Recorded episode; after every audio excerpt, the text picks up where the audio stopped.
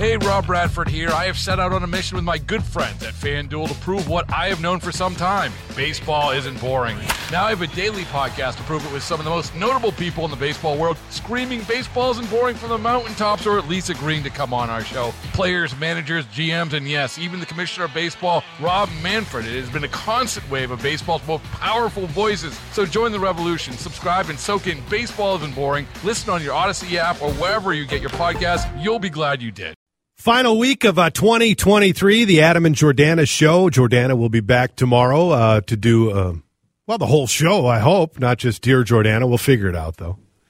Um, really nice comment coming in uh, on the text line, 651 461 9226. Just a note before we go to this um, interview that we uh, did back in June. Tough week for, you know, the being in radio, you kind of are a family with other personalities and other at other stations. And even though I hadn't never met these two gentlemen, a word today that Pat Eberts, who uh, was long time uh, on KQRS and also on KDWB, uh, has passed away. And that name uh, is familiar. I never met Pat, um, but my condolences to his family. Also, Ian Punnett, who uh, was uh, on KSTP talk station for for many many years, and I think on um, the talk maybe 107 too at one point. He passed away as well. and my thoughts and prayers and condolences to uh, those friends and family members of those two uh, gentlemen. Um, again, uh, too young, too young to uh, to pass along uh, out of this world at that age, and this time of year, it's especially difficult. So, my thoughts and prayers to fans and friends and family of those two gentlemen. This is a time when we look back at some of our more important conversations that we had on this radio show during the year. And back in June, the U.S. Supreme Court made a ruling on whether or not race can be a factor when allowing college admissions. One of those landmark decisions that really had a massive impact uh, in the immediate aftermath with how colleges would admit students. And we, uh, when that ruling was made, we reached out to Timothy Johnson, political science professor at the University of Minnesota, who specializes in the Supreme Court to get his reaction to that, not only with how colleges, specifically university, might change their admissions policies, but how whether or not that uh, that decision would stand. We started by asking him how this would impact the University of Minnesota.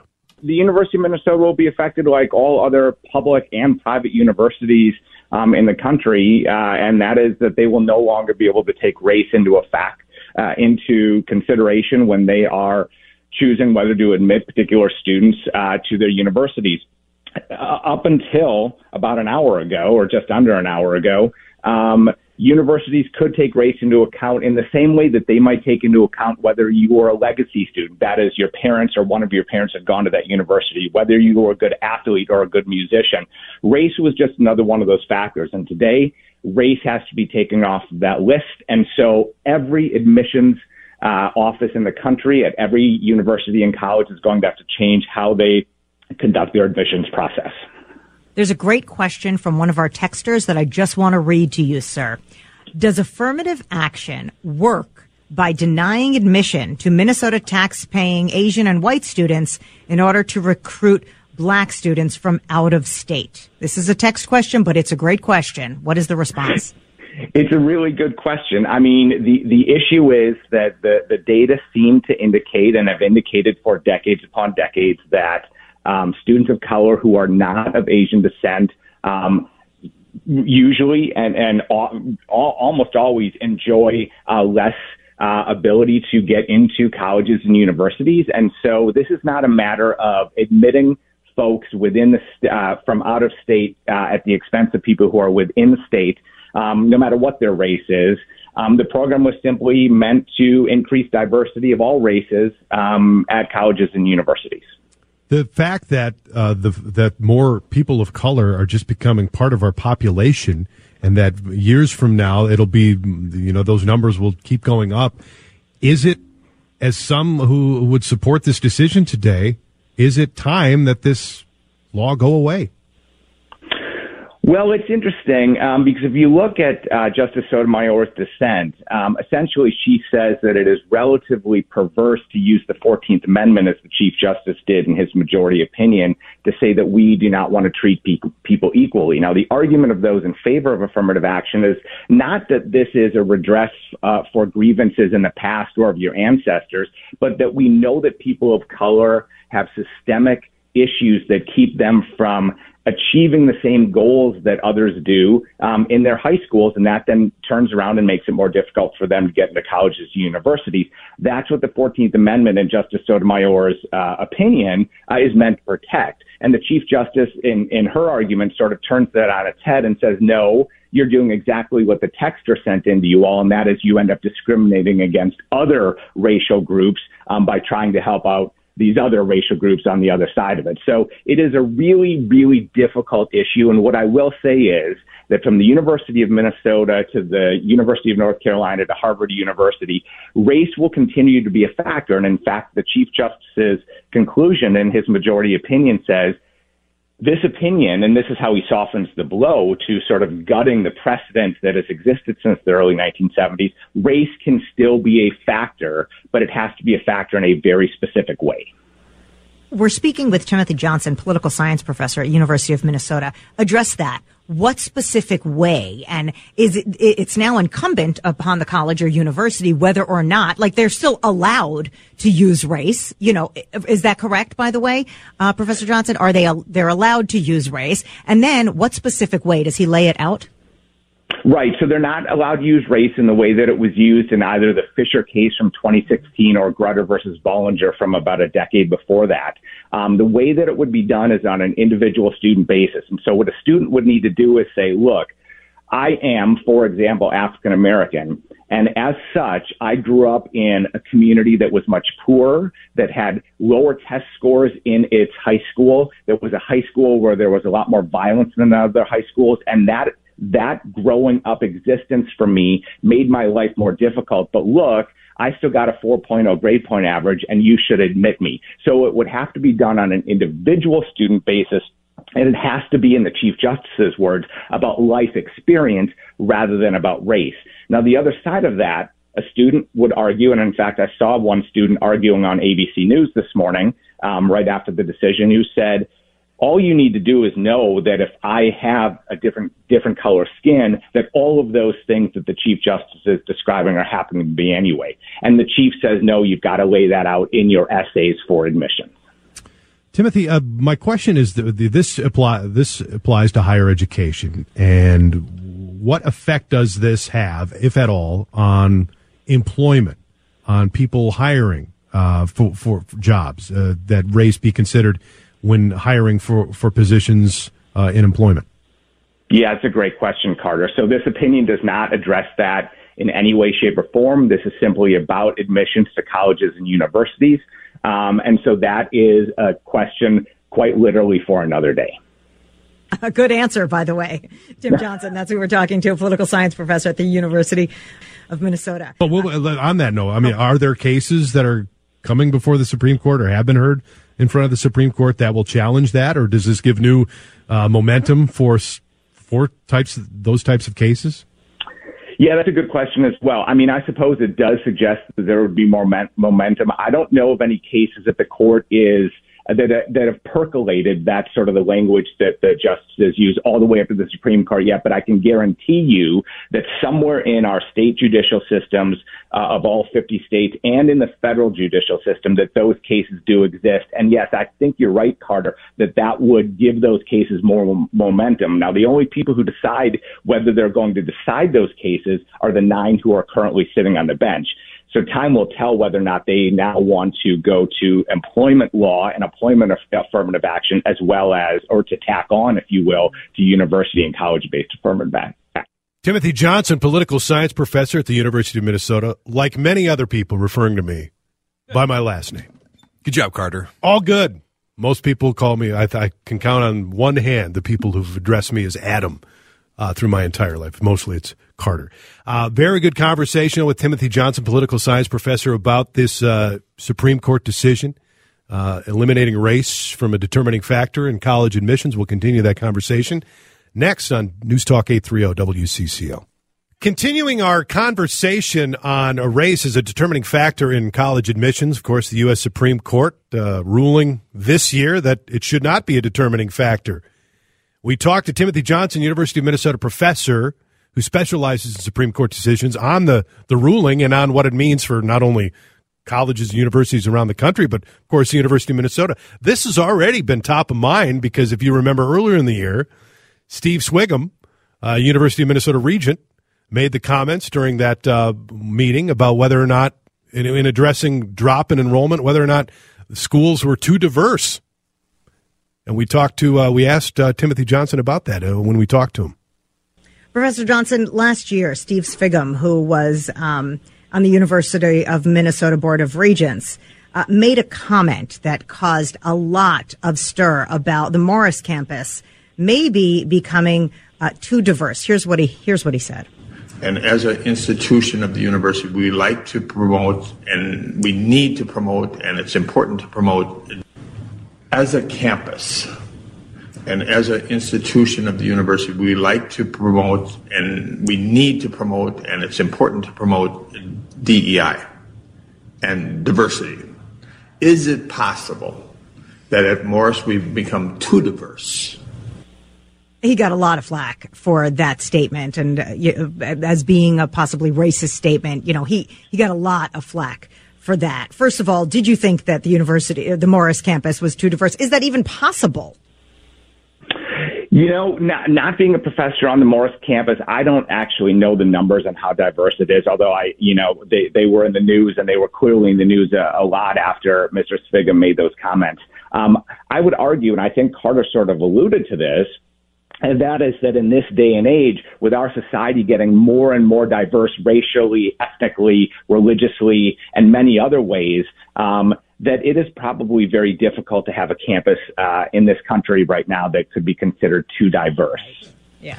Um, the what obviously this was issued an hour ago, but from what right. you've read so far uh, with the vote, the six three vote, uh, anything stand out, surprise you about either uh, the the majority opinion or in the dissenting opinion about how those votes aligned, or some of the comments made, or is this pretty much what you expected? No, this is what I think uh, scholars, court watchers, uh, members of the news media were expecting. Um, it's it's right along I don't use the word that justices are partisan because this is not about partisanship. It's about ideology, and those actually are, have two distinct meanings. Um, but it was straight down the ideological spectrum, if you will. The three liberals dissented. The six were in the majority. Um, two interesting things. Uh, one, probably not that surprising. That is when the opinion was read from the bench, all of the justices who write opinions can read their uh, their individual opinions. Justice Thomas took a very long time writing or reading his concurring opinion. He has a lot to say about affirmative action. The other interesting thing is that the Chief Justice, and, and I generally, because I'm not a law professor, I'm a political scientist, I don't read the footnotes as closely as law professors do, but there's one interesting footnote, and that is that the military academies in this country are exempt from this decision. And the reason the Chief Justice said they're exempt is that the court actually believes, and there are six votes that, that signed on to this footnote, um, that diversity is probably quite important for uh, what is known as um, uh, uh, uh, the the um, making sure that our military and the upper echelons of the military is diverse to make sure that our military is as strong as humanly possible. Hmm, interesting. So it's important for yeah. the military, but not necessarily important for our universities. Yeah, that's why it's an interesting footnote. Yeah. Uh, Professor Johnson, what did Clarence, I, I, don't know if you read Clarence Thomas's entire writing on this, but what were the takeaways? You know what? I actually have not okay. gotten his concurring opinion yet. The opinions altogether, I don't know if the two of you looked at them yet, are 237 pages. um, and when I got the call to hop on with you all, I was probably about 15 pages in. Let me ask you this. You are a political science professor at the University of Minnesota. What yes. is your reaction to this uh, decision? How will it change your classes, if at all? And how has affirmative action affected the University of Minnesota Twin Cities campus? Yeah, so I think that if you look at the data, the data are pretty clear um, that that minority students, students of color, um, will be admitted less often, if you will, in fewer numbers. Um, when um, uh, the state of Michigan, Michigan got rid of using race-based admissions at all um, in 2006, those numbers went from um, students of color being about 7% of the population on their state campuses down to about 4%. So there was a big decrease, a 3% decrease. Now, we don't know what the effect will be on Minnesota yet. We're a different state than Michigan is. We might be able to see admissions counselors, as all universities are going to do, try to figure out how to account for students' backgrounds, which would include race, without saying that it's race.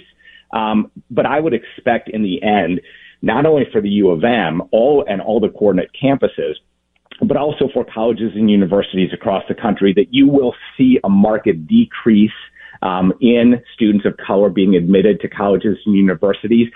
And that could be short term, where admissions uh, counselors correct for the problem and try to figure out how to, to reattain that diversity, or it could be in the long term. And again, not having a crystal ball, only time will tell. Professor, a lot of people who are not a fans of affirmative action say, "Oh, somebody just because of the color of their skin took my kid's place, even though my kid may have been a better candidate." Do have you seen that in your classes that somebody just because of their color was admitted when they weren't deserving of admission? Never, I've never seen that, and and I simply because I don't know what happened with admissions processes before students get into my classes, um, I don't see that. But what I will tell you is that the University of Minnesota has some of the best students in this country, um, and I tell my students all the time that they can sort of pat themselves on the back because they are getting an education from one of the best state universities and one of the best universities overall in the nation, if not in the world and they can say to themselves, we are doing the same things that students at Harvard and Yale and Brown and Duke and Stanford are doing, and we're winning the same awards. And so we just have tremendous students. And so by the time they get to my classes, I wouldn't be able to tell whether that's the case or not. But what I do know is that I love the students I have and I love working with them at the U of M. Timothy Johnson, political science professor at the University of Minnesota, reacting to that June decision that basically says, well, you cannot examine race as a factor in college admissions and the way schools will and will continue to, I guess, get around that if they if they choose to, is you know in these essays that students file. And David raises a, an interesting conversation too that I think we're still coming to grips with, and texters are, are chiming in, is that are first of all in this day and age, you know these like affirmative action and rules to consider race were absolutely, I think, 100% necessary at a given time to try to level the playing field. And the conversation we're having now is is the time and place right now to at least re-examine these structures. Have in in essence, have they done their job enough that we no longer need to consider that? And I think that is a worthy conversation yeah. to have. That is not to say that, well, yeah, we solved racism. Yep, it's uh, nope. Uh, you know, everybody uh, we, we, we've figured that out, and everybody gets along now. No big deal, and it's uh, everybody's fair square. That's not to say that that has happened, but at the same time, in institutes of higher learning, have we are we at a place where we don't need to consider that now? Where it is, students who have the background and the opportunity to go to these schools are should be considered just based on the merit of, yeah. of uh, of their grades and their extracurricular activities and any other thing. Yeah, I think the other thing to ponder is all of these uh, mechanisms to try to le- level the playing field, as you say, are imperfect tools. I mean, we're trying right. to undo decades and centuries of of let's face it, racism. We're racism a country that, that yep. held slaves and oppressed people and um, brutally kicked out Native Americans. Like that's our history. Mm-hmm. It's not a proud history to have.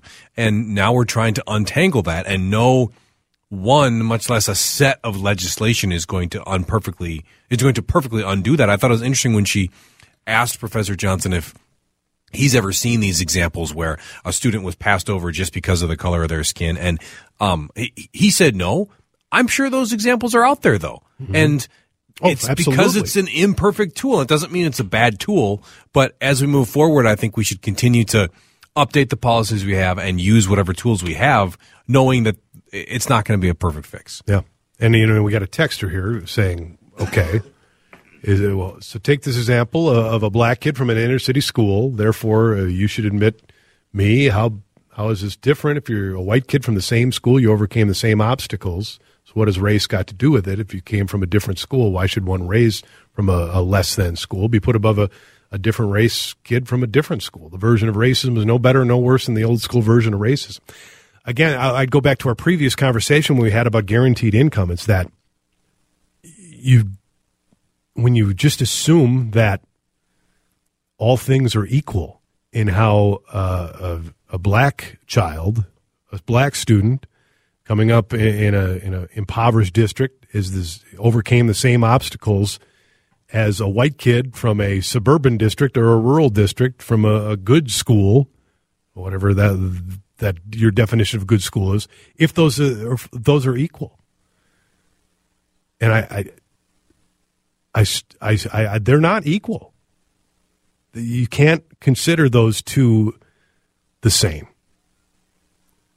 You have to look at the circumstances as that someone was raised and the, the, the, the, the life a child is born into.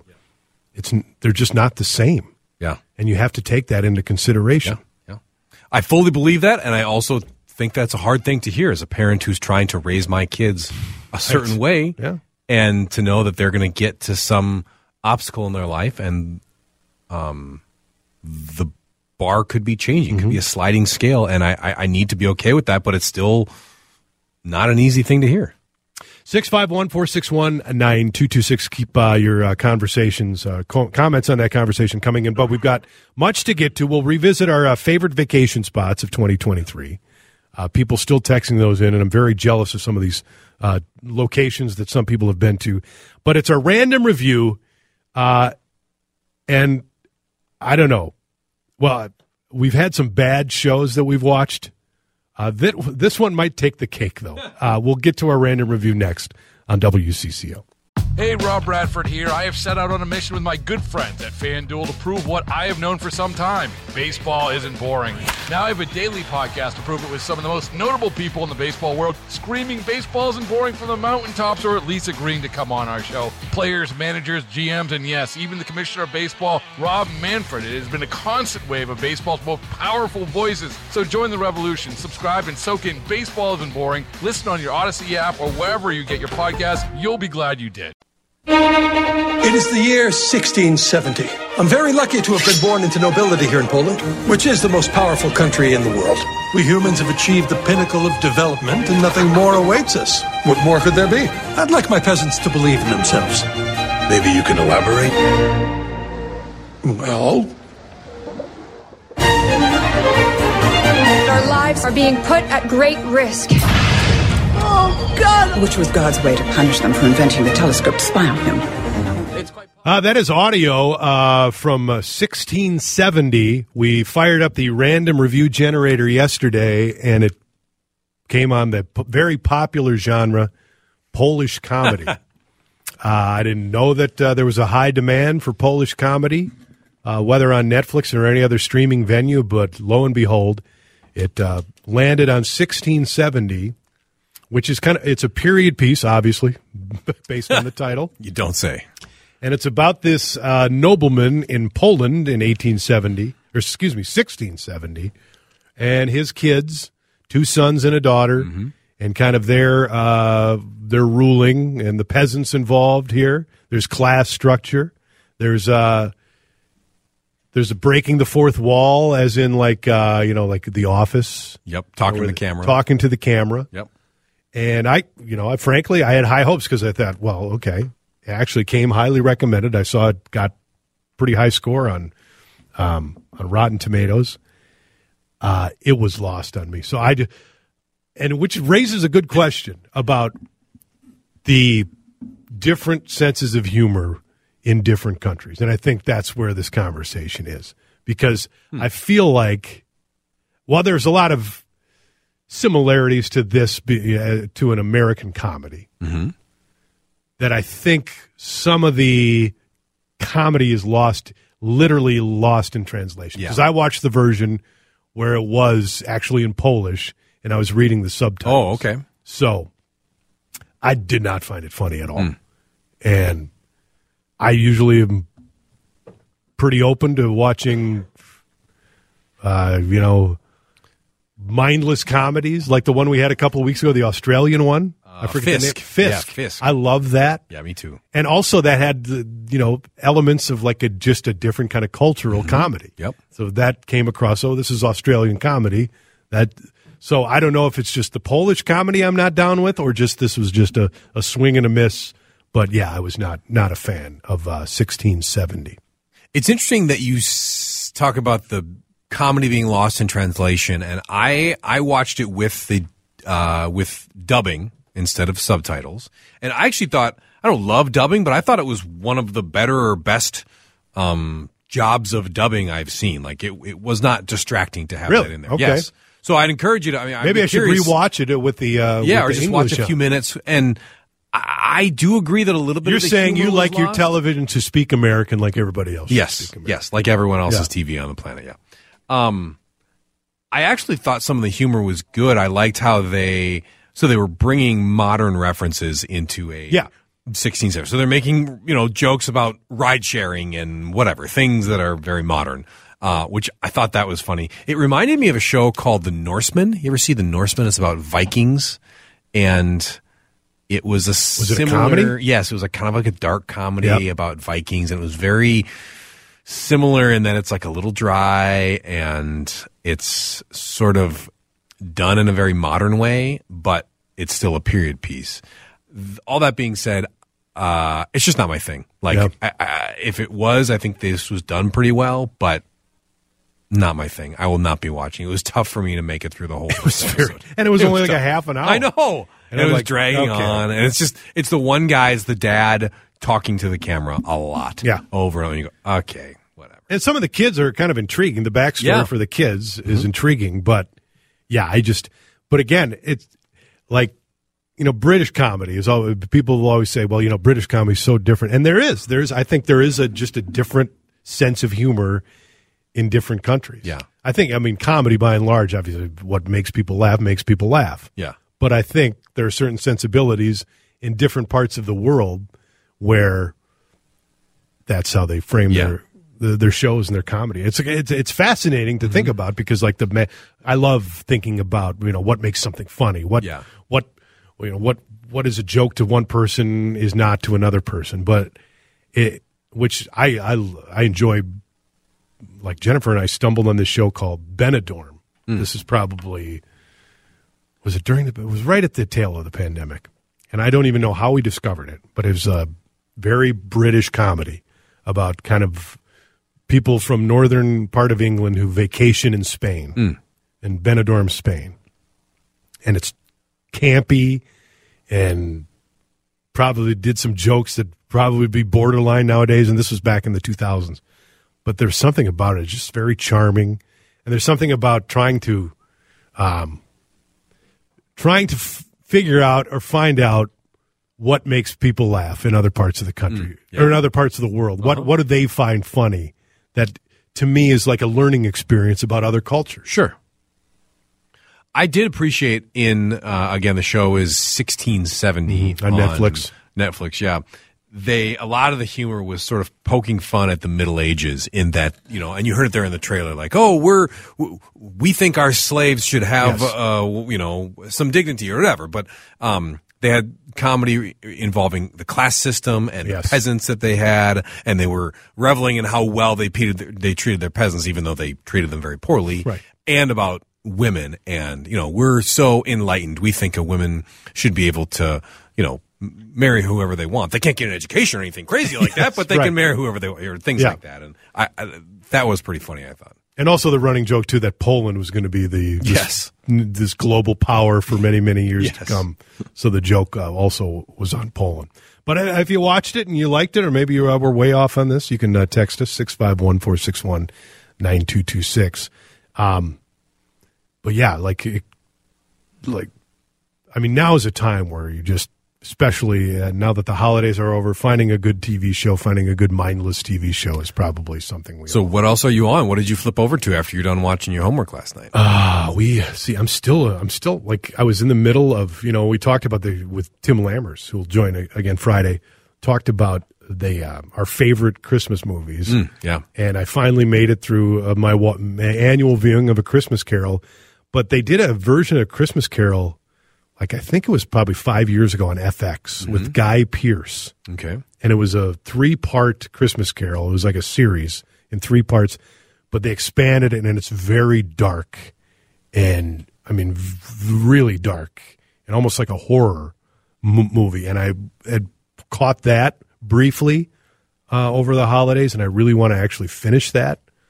So that's like the argument. Can you still watch holiday movies even though Christmas is over with? Yes, Can you still watch Christmas movie? And I say yes. And if you still are playing Christmas music, I say go for it. Yeah. For how long? For Enjoy a couple the of days? No, you can play it whenever you want. All right. February? If the mood strikes you, who am I to say you can't? Uh, Are we going to play holiday music at our uh, company holiday party in late February? ugly sweaters too. Yes, can I we think get we should. can we get past the ugly sweat? I, do, I noticed that on the uh, the Gopher game yesterday, the Yeah. bowl game. Oh, everybody's wearing this. They're wearing ugly sweaters. It's like okay, that seems to me like so 2015. Haven't we moved on from ugly sweater okay. parties? And it, uh, an ugly sweater party, you're supposed to go find your dad's old sweater in the back of the closet. Yeah, now we go to that. Ragstock and yes. buy, uh, or, or you we just sweater. order them online. Order them oh, I online. gotta have a new ugly sweater Right. every and year. they're not ugly. They're just like beer Yes. sweaters. Hey, Yeah. here's a sweater with beer on it. And- Yeah. yeah. Yeah, let's let's cancel that. Let's return that. Or the uh, this year they're popular. It was um, Jeffrey Dahmer Christmas sweater. Yes. Get over it.